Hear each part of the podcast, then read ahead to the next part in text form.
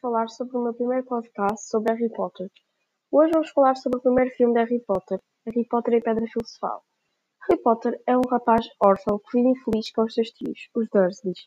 Ele recebe uma carta contendo um convite para ir para, Hogwarts, uma famosa escola especializada em formar jovens bruxos.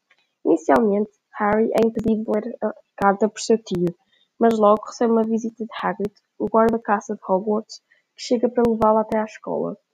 Harry entra num mundo, de, um mundo mágico que jamais imaginara, vivendo diversas aventuras com os seus novos amigos Ron Weasley e Hermione Granger. Neste primeiro filme, as suas aventuras é tentar proteger a Pedra Filosofal, que eles acham que o professor Severus Snape, o professor de opções, está a tentar roubá-lo. Eu adorei este filme, espero que gostem dele assim como eu gostei. Até já!